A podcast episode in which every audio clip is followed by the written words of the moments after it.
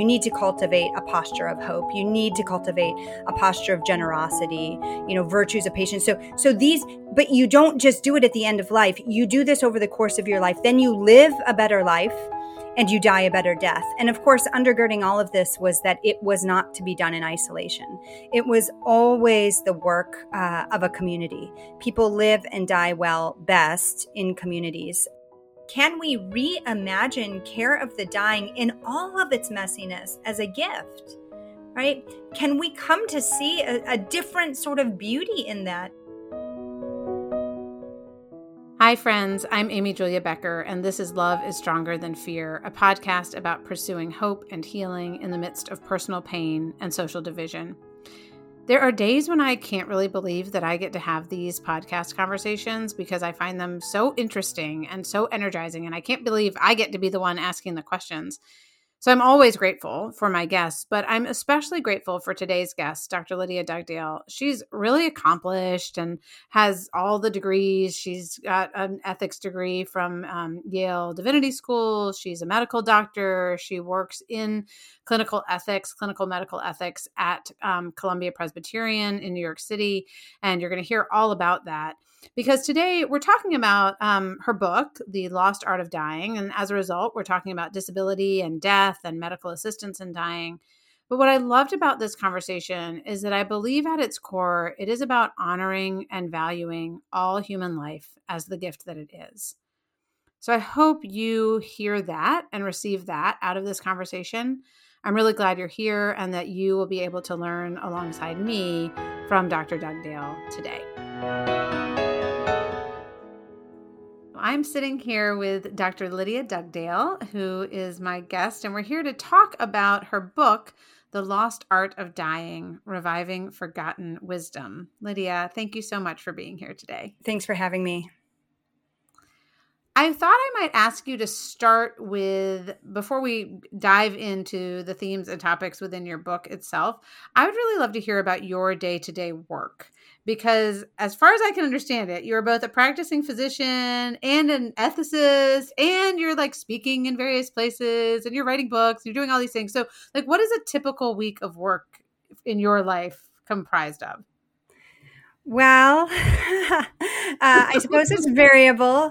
Uh, about half of my time, I'm a clinical ethics consultant. So uh, I'll be called into the hospital to assess whether we're doing right by a patient, uh, given all the different uh, variables involved there. Um, 10% of, well, 10 to 20% of my time, I am either a primary care doctor or an internal medicine doctor on the inpatient medical wards here at Columbia Presbyterian.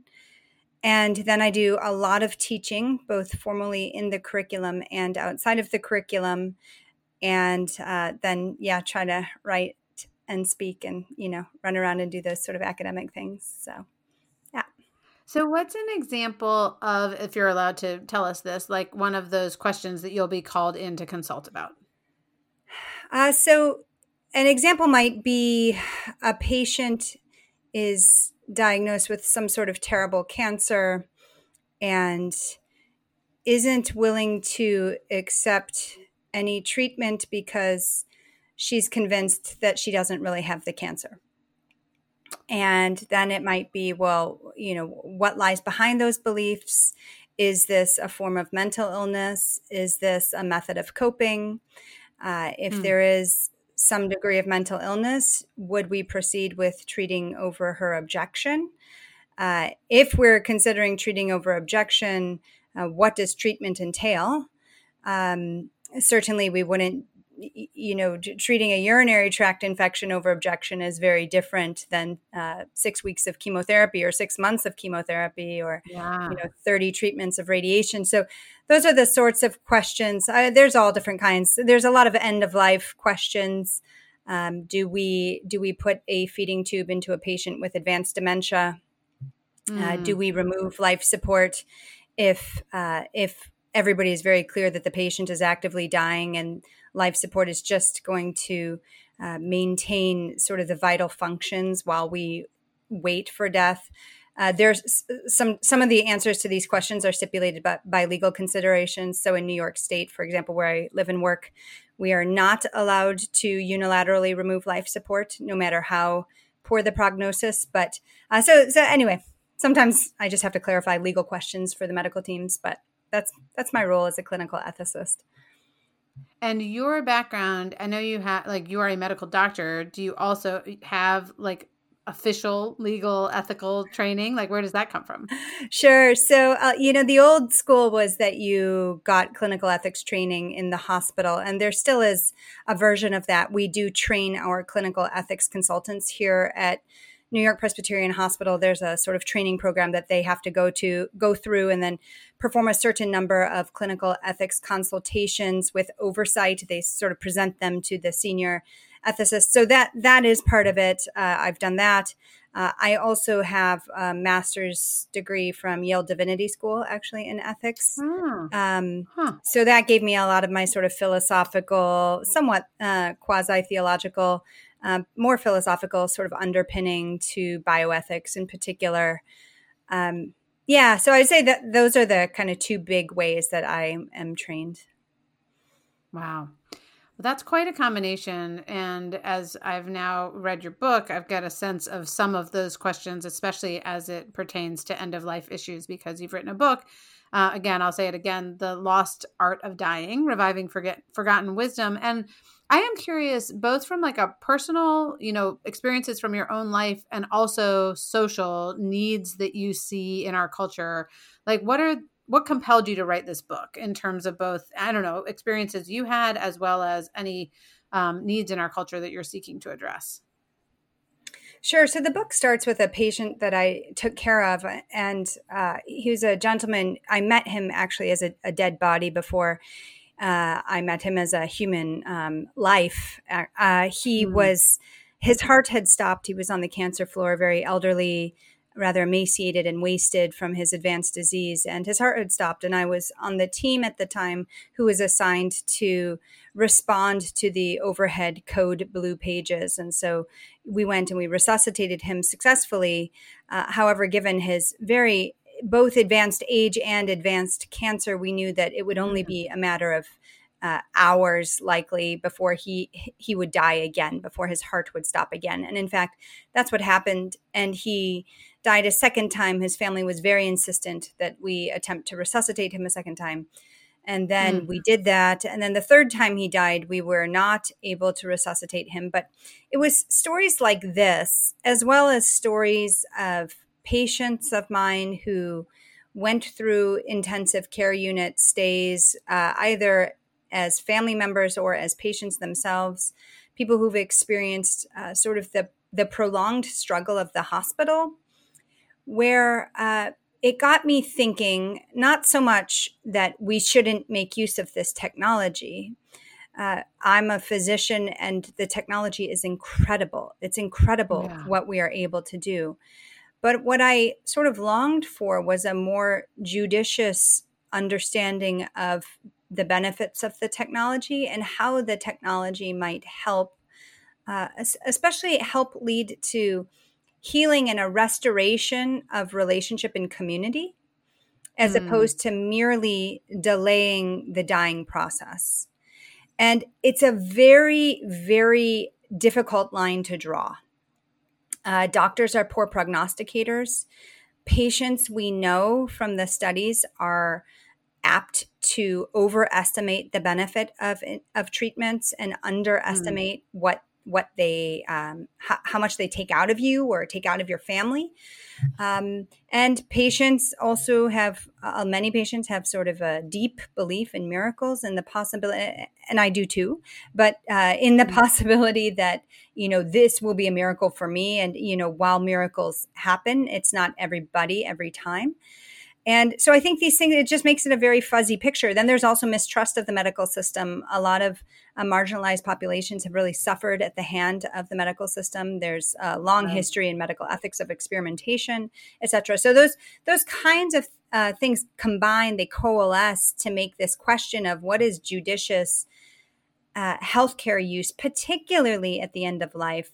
Uh, it seems to me a more urgent question and then this i at the time i i wrote the book you know physician assisted suicide and euthanasia were sort of on the margins. I mean, that's really becoming uh, more mainstream now with what's happening in canada. So it seems to be that there is a, a, a graver importance. There's more urgency that we discuss these things now uh, because the alternative really is just to sort of euthanize people when they are um, towards the end and uh, and and we see that happening in, in several parts of the world, and it's concerning. So people need to be equipped to think through these things clearly.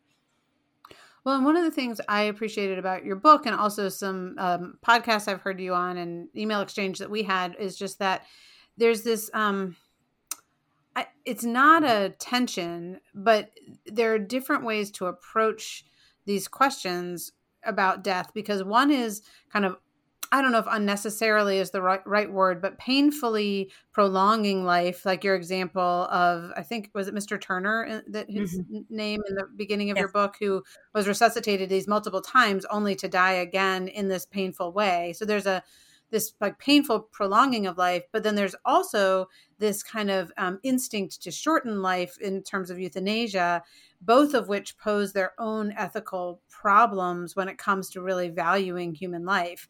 And so on the one hand we're making it longer and on the other hand we're making it shorter and both of them have problems. And i think it's really important to be addressing from both sides the um, concerns not only that have to do with those individual humans which are very real and present but also what does this um, actually the decisions that we begin to make around individual human lives when it comes to death and dying uh, have an impact on our social fabric, on our communities, on the way we value one another, um, outside of these particular ethical decisions that have to be made one by one. And I think that's where um, certainly one of the reasons I wanted to talk to you was in thinking about the um, physician assisted suicide, euthanasia conversation in Canada and the United States. And we'll get back to that. But part of what I think was important in your book was that you were writing a book about preparing to die and in calling it the lost art of dying and this sense of there's actually a way to do this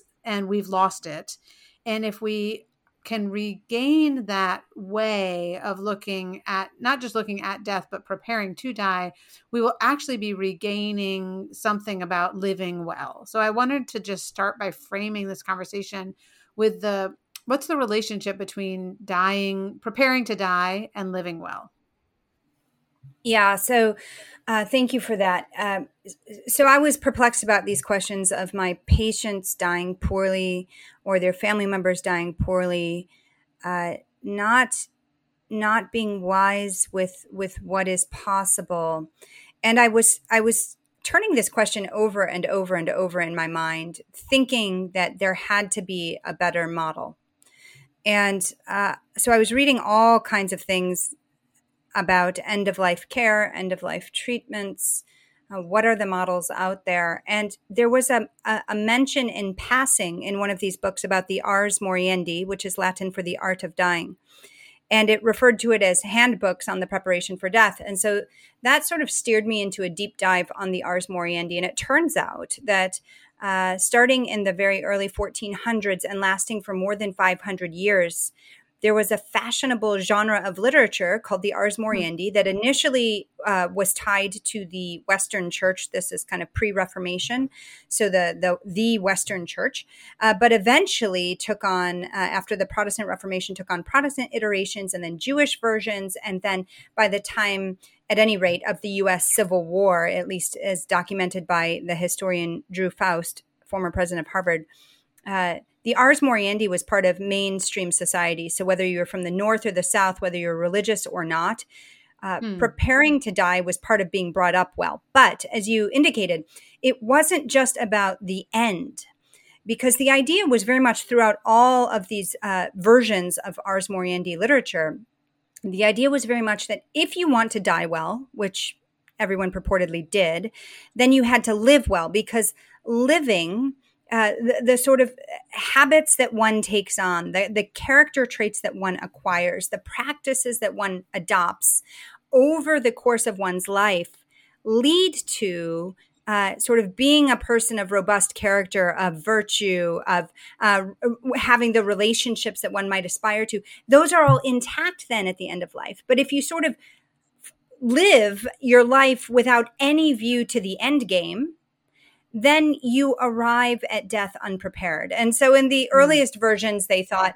um, and this was pretty common in the first couple hundred years of the Ars Moriendi, that there were sort of five main ways that people died poorly, uh, including impatience, doubt, despair, pride, and greed. Those were the you know the big five. Um, and so earliest versions of the Ars Moriendi then said you need to actually cultivate the opposite. Uh, you need to cultivate a posture of hope. You need to cultivate a posture mm-hmm. of generosity, you know, virtues of patience. So, so these, but you don't just do it at the end of life. You do this over the course of your life. Then you live a better life and you die a better death. And of course, undergirding all of this was that it was not to be done in isolation.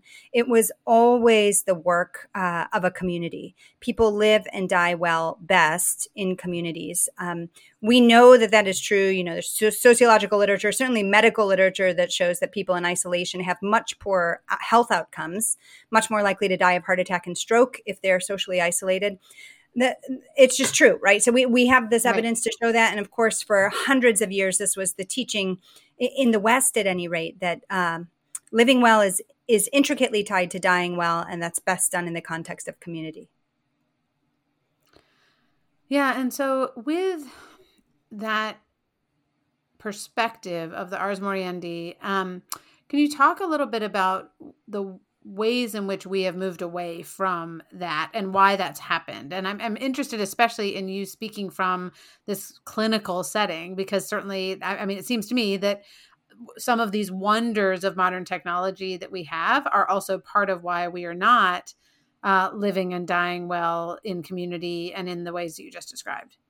Sure. So uh, so before I so so let me just say that the technology, the rise in the technology, is actually tied to what happened about hundred years ago. And since we're just kind of coming out of the COVID pandemic in various ways, um, I'll say this: that the the big drop off in the ars moriendi as a genre of literature occurred in the 1920s. Why the 1920s? Hmm. Well, 1914 to 1918, we have World War One massive loss of life, not just not just soldiers but civilians. Women and children millions and millions of civilians died in world war one. So there's a devastating loss of life. And even before the war ended right we have the outbreak of the flu pandemic of 1918 to 1920 right. So, what that means is that there, and I'll just say in contrast to COVID, right, the flu pandemic actually took many, many, many young people's lives. There was, there wasn't the sort of preferential targeting of, of older folks or sicker folks. Yeah. Uh, in fact, there are autopsy reports of young soldiers who were fighting in World War One whose lungs were just like sponges because they were so full. Uh-huh. They, they were essentially drowning from the inflammation created by the flu pandemic, created by the flu in their lungs. So we have hmm. six years of sustained global death on a scale of millions of people. And coming out of that in the United States, at least, not necessarily true for Europe, but in the United States, at least, there was an immense economic boom. There was so-called roaring 20s. And so in the roaring 20s, it became about building, about new forms of music, new forms of dance. Women cut their hair, they shortened their skirts. They did not want to dress in mourning. They did not want to hang ribbons on the door of the house to signal that a child or an adult had died, right? There was this there was this push into just maximizing life you know sort mm. of you know death and dying be damned right it was just let's just forget about this need to think about our mortality. Those are the old ways. We're moving on from the old ways.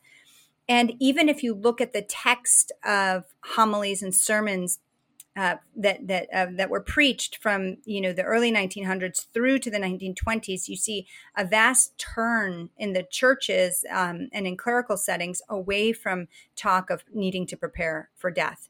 Um, so, in that hmm. context, hmm. then we also have a significant rise in the number of hospitals. In 1873, so just after the Civil War, there were about 200 hospitals in the US. And by the 19 teens, there were more than 6,000, which is slightly more than the number of hospitals we have today. So we, a huge wow. number of hospitals. And then on top of that, in the 1920s, penicillin was discovered. And that meant that previously lethal infections now were easily treatable. And and antibiotics were really in widespread circulation by the 40s, which is when we also see uh, the the introduction of chemotherapy. By the 50s mm. and 60s, we were experimenting with early cardiopulmonary resuscitation, uh, mechanical ventilators, breathing machines, and organ transplantation. And then mm. by the 70s, there's combination chemotherapy. So for anyone born, uh, you know, baby boomers and younger, the idea that death would get you as a mm-hmm. younger person at any rate was just sort of out of the question. Um, mm. Death was for old people. Um, and, you know, and in 1965, when Medicare was passed, no longer was death really for old people because old people all had access to medical care uh, through Medicare, which was right introduced to care to, to prevent these sort of you know older folks dying in their homes because they didn't they couldn't afford to go to the hospital. So we we just we we moved away from it, and then you know with the rise of the hospital and the birth of antibiotics, it made it possible then to send a dying family member, a dying loved one to the hospital rather than care for them at home because there are hospitals everywhere and who knows maybe there would be a treatment available, right? So why would you let someone die at home when the hospital might have something on offer? And of course, that's, you know, sort of the story. Most of us do not care for dying people in our homes. And though in I, I, you have a statistic in your book, I'm not going to get it quite right. That's something like 80% of us want to die at home, but die in the hospital. I mean, I'm I'm I'm not quite right on that, but there's this yeah. disconnect between where we want to be and yet where we end up dying and you do a wonderful job i think of demonstrating that it is not a bad thing to choose to be in the hospital to die and yet most of us when we do that it's like we didn't really know what we were deciding either individually or in terms of families um, and and so there's again just some measure of whether it's ignorance or denial that is keeping us from addressing and being well prepared for these moments and that are going to come to all of us and to the people we love. Yeah. Yep, that's right. Yeah, most yeah, most people say they want to die at home surrounded by loved ones and the majority still as of the most recent research uh, die in institutions. Now, um, not necessarily hospitals, but also nursing homes or okay. hospice institutions yeah. themselves yes. increasingly but yeah but most people don't. And you know it's not wrong to die in the hospital. The, the one story i tell of a dear patient of mine it, she had a, a, terrible lung condition that uh, you know she gave her a very poor prognosis which she outlived by miles. But ultimately even though she had everything set up to just sort of flourish in her dying at home ultimately she just felt the the sense of suffocation as this lung condition really just encroached on her, yeah. she felt so much more peace being in the hospital. And there are all different reasons why that may be true. So this isn't to set, you know, set the hospital up as some sort of, you know, thing we need to attack and tear down. Not at all. Uh, it can have its place, but people should sort of go in eyes wide open as they think through these questions. Yeah, I want I do want to get to the euthanasia question in a minute, but I'm going to tell a little bit of a story on my side because I had this unusual experience as a I think I was I was 24 or 25 and my mother-in-law was diagnosed with primary liver cancer. She was mm. 54 55 years old at the time and was a single woman and so my husband and I just through a series of circumstances became her primary caregivers. And she had worked um, running a hospice uh, program in new orleans which is where she lived. So she was i think more perhaps prepared to face what was pretty clearly a terminal illness than certainly than we were. Um, and so she was more um, able to make decisions. She you know she decided to do surgery and then to do chemo but at a certain point she said nope i'm gonna get ready to die. And she uh, it was not a long, prolonged um, illness, but she took the time that she had to gather family and friends, to um, ask forgiveness, to forgive people very deliberately, to uh, talk with me uh, as her daughter in law. She said, Look, you know more about um, uh, you know, I believe in heaven. I believe I'm going to actually be in a relationship with God outside of this life, but I don't know much about it. So, can you tell me about that? Because I was in seminary at the time. And so we had these beautiful conversations. And uh, there was really this sense of her, to your point, not only preparing well to die, but living so well into that death. And uh, then we did call in hospice. I mean, she told us about a month before she died, it's time to call hospice. And we did. And they were able to get us set up at, in her home um, for those final weeks of her life. Some of which were brutal um, moments, and other moments within that were incredibly beautiful. And so, reading your book just really brought me back to that time and to recognizing how unusual it was.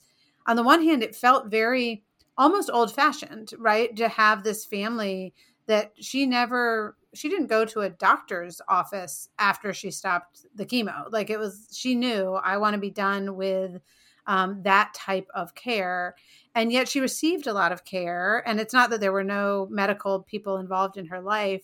Um, and it did, I think, allow for a different way of dying for her. And certainly a different way of saying goodbye and being present to her throughout those final um, weeks and months of her life. And then what was interesting, and this will perhaps get us into this next topic, the final day of her death, however, was really, really, really hard. She had been in a light coma for a couple of days, which was nothing like what I'd seen in movies. And, you know, she seemed to be unresponsive, but was still moving and groaning, and there were fluids coming out of her body and it was really really hard. And at a certain point um her mother actually said you know if she were a dog she would not be alive right now. Kind of like why are we treating this human being yeah. as if she has to just keep suffering?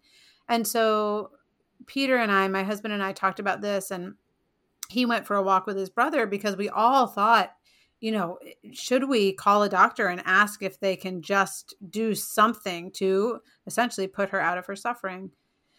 And his brother, for whatever reason, I wasn't a part of that conversation, said, no, um, we let this run its course. You know, she, mom chose hospice. This is what we have made the decision to be a part of. And at the end of that day, uh, a woman who had been helping doing light housework and light nursing care, um, who was in the home, went over and said to her, Miss Penny, it is time for you to go home now. Mm-hmm. And she opened her eyes. And her sons came in. They had literally come back from this walk in which they had made this decision to just be with their mom until she went. And she couldn't speak, but she looked them in the eye and she blinked three times and she died. And so there was just this sense of this holy moment that I, I, mean, the way I interpreted it, I have no idea if this is what was actually happening, but was that she fought all day to be able to say goodbye to her sons. And they got that moment, and we got that moment, and it was really beautiful. I know that's not how death always happens. It was also brutal and horrible. So it was all the things. And then after she died, um, the women who were there cared for her body, which again, you bring up in your book, just this need for ritual. And we kind of just knew what to do. No one had done this before, but there was a sense of, okay, we're going to put her in a clean nightgown and we're going to clean her body. And then we'll call the funeral home. And we, and we went from there.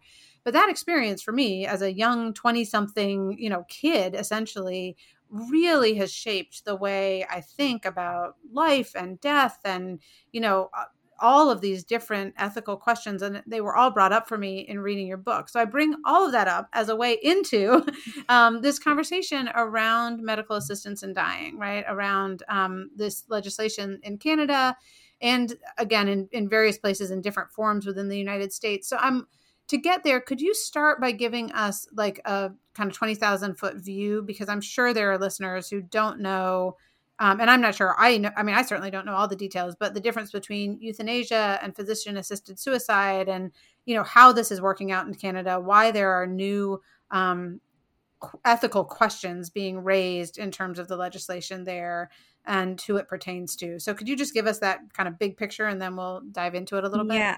Sure. So I'll give you the 20,000 foot view, but let me first say uh, on the question of giving people permission to die, it's actually really interesting. It, it's far more common than you would think. Um, mm. And often families are reluctant to say it.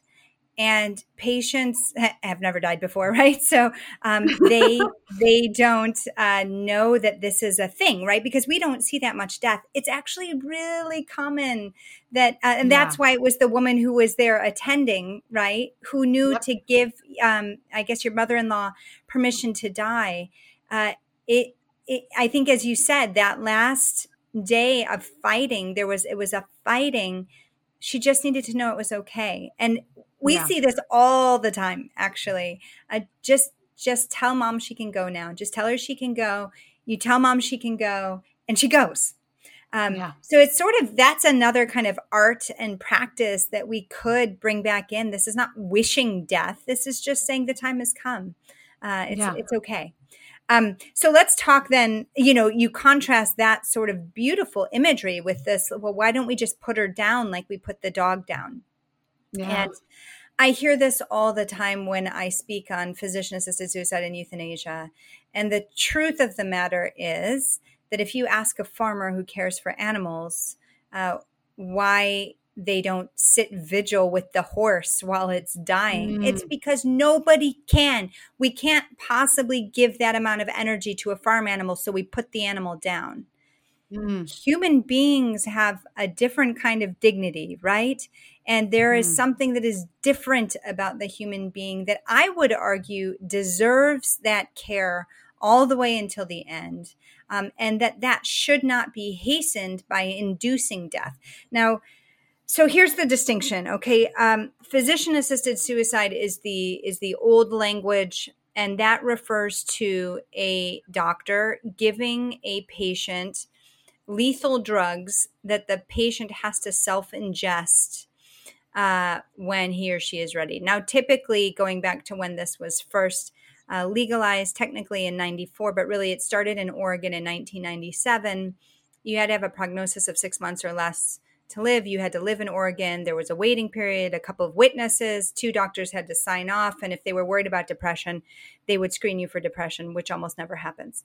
And then you would get your bottle of pills and you would have to sort of crush them and put them into an elixir and then take it.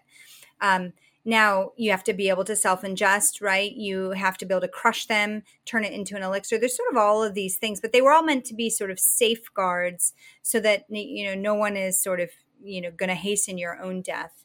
Um, we can talk about whether those those safeguards are really goalposts that are moving. Uh, that's sort of a separate question, but that's what's happened in the United States. So it's physician assisted suicide. Uh, safeguards aren't aren't necessarily all there anymore, but it's uh, legal or decriminalized in ten states plus Washington D.C. And that means that about 20% of the US population has access to physician assisted suicide. Uh, okay. It is not um, legal in New York, where I am, or Connecticut, where you are. Uh, but uh, and I guess your mother, your mother-in-law was in Louisiana, so it would not have been legal there. Um, right. But Oregon and Vermont have very recently uh, dispensed with their residency requirements, which means right. that physician-assisted suicide tourism effectively is a thing. So you don't have to be a resident of the state of Vermont, but you could go there get a prescription from a doctor and uh, end your life that way. Now, I contrast that with the with what's called euthanasia, and euthanasia typically in the modern vernacular refers to direct lethal injection. Euthanasia is what we do to our dogs when they've reached the end of their lives. Um, euthanasia is what we do to prisoners on death row. Uh, euthanasia is, is giving someone a poison that that kills them pretty quickly. It's actually a cocktail mm-hmm. of poisons. Uh, in jurisdictions where this is legal around the world, it's not legal anywhere in the United States, but in jurisdictions where it is legal, people on the whole, if they have the choice between assisted suicide and euthanasia, prefer the direct injection. Mm-hmm. Uh, they prefer to, you know, just just put it in my arm, put the IV in. I'm going to lie down, and we're just it's it's much tidier, it's quicker, it's not up to user error, um, and so it is currently legal. Uh, well, increasingly in many places, sort of until the last couple of years, it was primarily legal in the Benelux countries, Belgium, Luxembourg, and the Netherlands. Legal in Colombia, uh, in South America and legalized in Canada in 2015, and they started performing it in 2016. Uh, since in the last few years, that many more jurisdictions have legalized it, though we don't have quite the same data that we have, for example, from Belgium, the Netherlands, and Canada. So that's sort of the overview, and then, yeah, Amy, Julia, I don't know if you want to um, ask specific questions from there. Well, could you talk about what's happened in Canada? Because there was a change, if I understand it correctly, in the legislation in the past couple of years that has prompted a lot of concern. At least that's what I've been reading. And this is particularly true in disability circles. So, um, I, would, can you speak to that? Yeah, absolutely. So, uh, so Canada started performing euthanasia and assisted suicide in 2016 at the time that it was passed in 2015, death had to be reasonably foreseeable. Within a year of passing that, Canadian provinces started overturning that piece of the legislation, meaning that as long as someone had irremediable suffering, hmm. even if they weren't dying, even if death wasn't on the horizon at all, they could be euthanized or they could end their lives by assisted suicide um, without having to have a terminal diagnosis. So by 2021, that was true for all of Canada. Okay. And then Canada legalized um, what Canada calls this combination of euthanasia and assisted suicide. It calls it MAID, which stands for medical assistance in dying.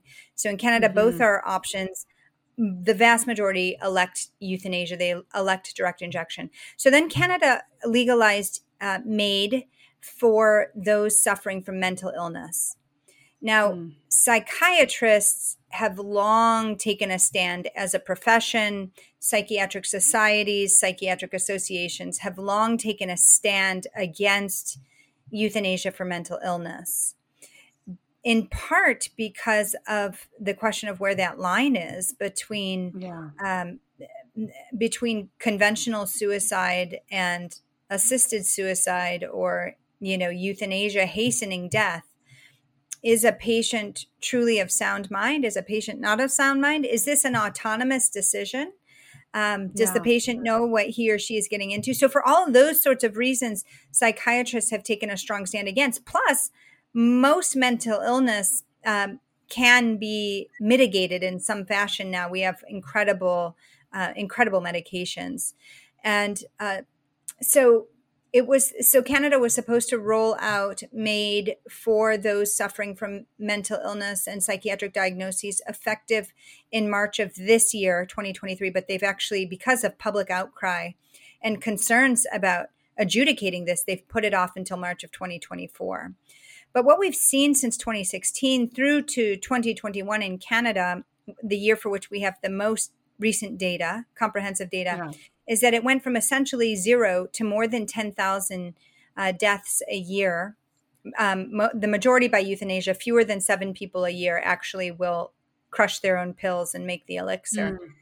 Mm. Um, and people are being euthanized for all kinds of reasons. They can't afford to pay their rent.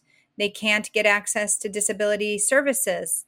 They um, can't afford their medical treatments or the treatments for their chronic illness.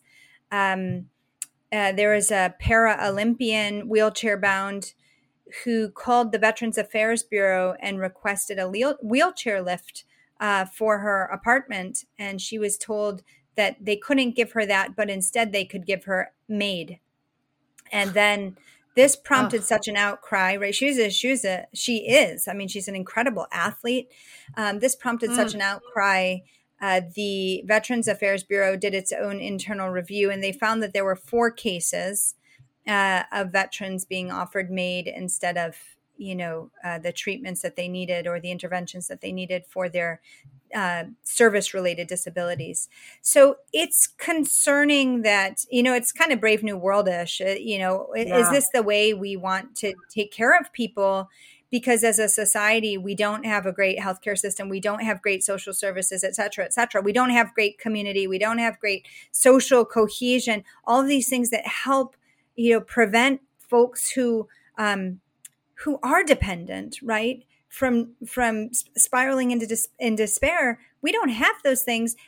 In Canada, suffering from a lack. The U.S. is suffering from a lack, and so I think were euthanasia to be legalized in the United States, uh, we would probably see numbers fairly quickly um, that look like Canada's numbers, especially in you know in states where uh, people are really uh, in favor of of autonomy and of you know my my sort of um, living my life. I mean, what is that state? Is it live free or die? New Hampshire is that New yeah. Hampshire? Live free or die? Like that sort of live free yeah. libertarian kind of um, mindset. People in areas where that is very much the ethos, we'll see large numbers of euthanasia. I'm sure um, were it to be legalized in the United States. So. Yeah, Canada's uh, Canada's definitely a country to watch right now for sure.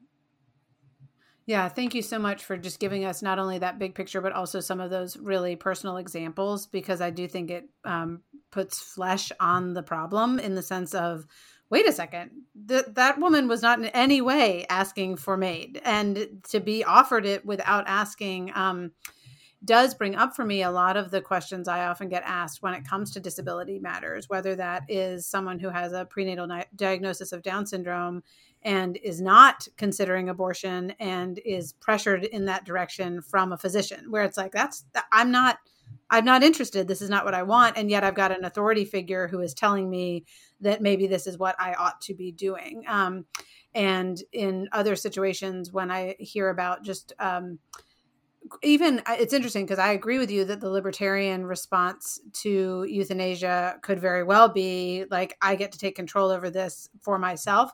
I also, however, I get so many questions um, when I, I, meet with a bioethics class of high school students um, once a semester to talk about when they're doing their abortion unit, but they're really asking me about disability. And I get a lot of questions about the economics, which is to say, um, in my case, like, does your child cost us all more than a typical kid? And how should that be factored into the value of their lives? And so i do think that especially in states where there's actually more social services and more provision of care there's also an awareness that that's costing taxpayers dollars. And we've seen i remember a situation i think it was a physician in australia um, who was not a citizen who was applying for citizenship and had a child with down syndrome and they were um, in australia in order to care for people who are in impoverished situations doing a lot of good within the society and it may or may not have been australia i don't know but regardless they had a healthcare system where they said no we're not taking you because we'd have to um, pay for your child and their care. So i wonder um, what do you, how do you see the valuing of human life coming into this conversation? Like how does the way we put even like some measure of like economic price tag on human life how does that affect this conversation? How does it affect the way we think about living and dying? What are your thoughts on that? Yeah no that's such a good question. Um, canada is publishing a report projecting how much money it is saving from rolling out MAID yeah. So and they there was a report there was a paper actually in the medical literature published right after it was legalized with a projection of how much they would save. And now they're sort of updating internally so not in the medical ethics literature but just the canadian government is publishing these numbers. You know when you are saving hundreds of millions of dollars a year by essentially hastening death and people can forego medical treatments that they otherwise would have and you're in a closed system with a fixed pot of cash that's very dangerous right? Yeah. That's very dangerous. I mean for the examples you just gave. And uh, i oh goodness i have had patients who have wanted to stop their treatments because they knew, for example, that their life insurance policies would lapse if they weren't dead, and that the only thing they had to leave their kids was their life insurance. Mm-hmm. And I like pleading with my patients to continue their treatment, or I'm watching adult children know that they have um, a stake in inheritance once mom goes, pleading with me to stop mom's treatment so that they can basically let mom die and cash in on their inheritance. I mean, as a primary care doctor, I've gotten stuck in these things. People mm. are driven by all kinds of things. And once we make it legal and easily acceptable for people to be dead, we're just going to see it climb out of control. And I actually just uh, just found a study from the Netherlands where they compared different regions of the Netherlands and their euthanasia rates. And there are three provinces, I don't know if that's the right word, three jurisdictions around Amsterdam yeah. where the euthanasia rate is as high as one in seven. I mean, wow. one in seven people just being put down is mm. incredible, mm. Right? And at yeah. what point do wow. we say this is just too much? Is it when we're euthanizing everybody? Is it when we're euthanizing half of the people? Uh, there were data coming out of Belgium that was published in 2015. So it's old data now, but it was really interesting to me because it compared uh, euthanasia requests granted in Belgium, comparing 2007 with 2013. And the euthan- the number of euthanasias for women who were over the age of 80 living in nursing nursing homes with primary school or less education those were all stratified separately but those four classifications they all either doubled or tripled in 6 years and then you have to think hmm. well right if it's just easy to put someone down uh, why wouldn't you get rid of the little old ladies who are uneducated living in nursing homes? And like, look, I'm being a little bit, you know, kind of um, sensational right now with my choice right. of language, but I think that we have to sort of name the spirit that can lie behind this. I recognize people don't want to die. Your story of your mother-in-law was was was beautiful to that point, right? We people don't want to have to face these t- sort of terrible dying processes. At the same time, can we reimagine care of the dying in all of its messiness as a gift? Right? can we come to see a, a, different sort of beauty in that? I, I have another friend who read my book as his father was dying or before or after, and he said the same thing. It was terrible. It was terrible. And I thought we need to we need to change the conversation on that because yes, it's hard. It may be the hardest thing you ever do.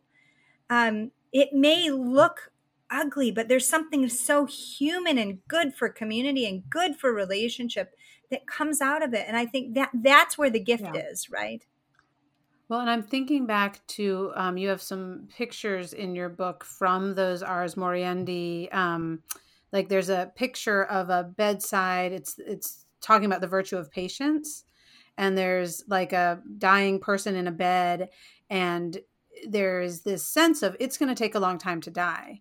And patience is one of the things that is coming out of that like a sense of what it means to be faithful in love to each other over time is embodied i think in that picture and it's not embodied in our lives together and yet that was one of the things i mean we came away from that day with my mother-in-law saying we were wrong to talk about ending her life prematurely we were wrong and it mm-hmm. really actually that was one of the things that set us up in receiving our daughter who has Down syndrome to understand life as a gift in a different way and to stop seeing it in these kind of utilitarian economic terms.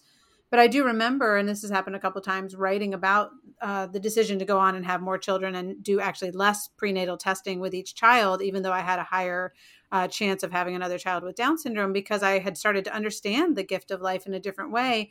But some of the readers who read that saw that as highly irresponsible because of the economic um, implications of bringing more people with disabilities into our society rather than seeing the gift that each human can be.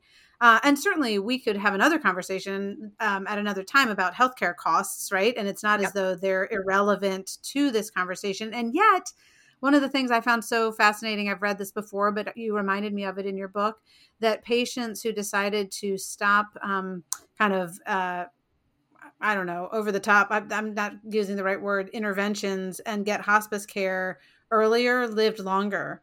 Um, yes. Because yeah. there's so much more to living than the medicines that we put into our body. And so much of it has to do with deciding to live well until the end within community and getting the types of care and support that we need. So there's just a different kind of um, I think Charles Taylor calls it a social imaginary, right? Like there's a mm-hmm. different way of imagining how we are and ought to be as a society if we are to approach and perhaps undo some of um, where we are headed right now when it comes to seeing human lives in terms of economic value, economic potential, um, the efficient ways to die, all of these things we've been talking about. And maybe that's where I'd love to kind of land this conversation, even though I could talk to you for hours. I um, want to honor your time and uh, end with okay, so what do we do? I mean, in the face of all the things we've just kind of spewed out that are problematic and continuing to head in that direction,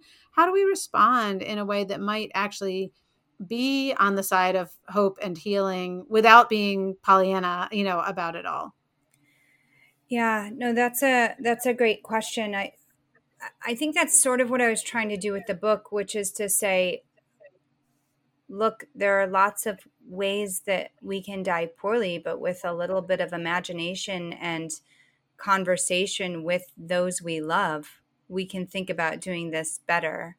And mm-hmm. um, and that does include nurturing relationships. That does include seeking reconciliation. That does include hard conversations with the doctor and the medical team and family about what is prudent, what is not prudent. That does include examining one's, you know, metaphysical commitments, one's existential questions, right? What what is life for? What happens when I die? um, I, I, you know, as a doc, I have been asked these questions as patients are dying and they're suddenly realizing that they have never really solved the God question for themselves. Let me tell you, that's something yeah. that's really too late to do when someone is actively dying. Uh, but these yeah. are questions of living well and dying well, right?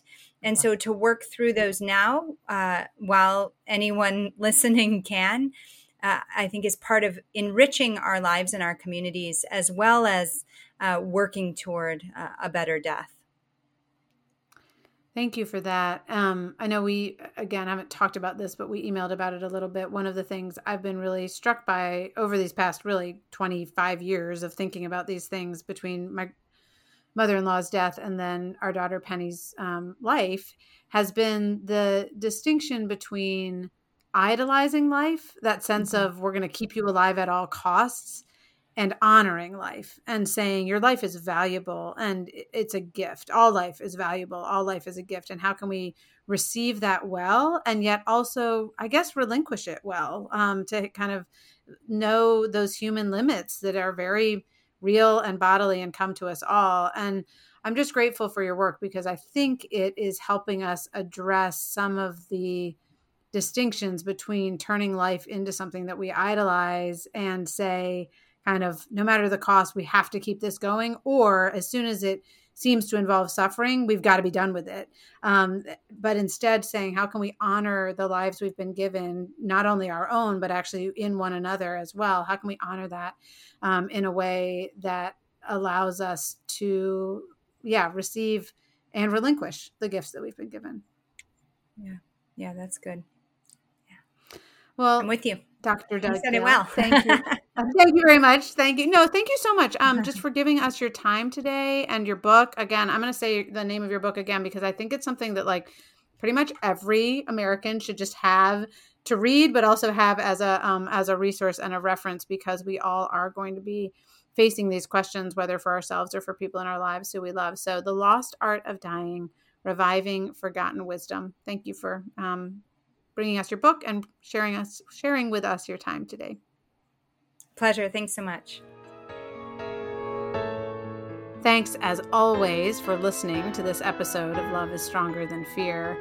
I'll remind you that we rely on you to spread the word about this podcast. So you can do that by sharing it with a friend. You can do that by giving it a rating or a review.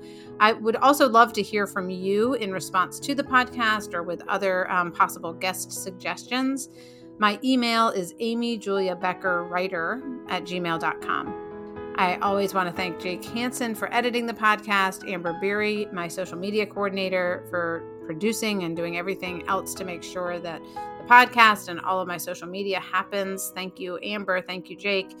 And finally, as you, our listeners, go into your day today, I hope you will carry with you the peace that comes from believing that love is stronger than fear.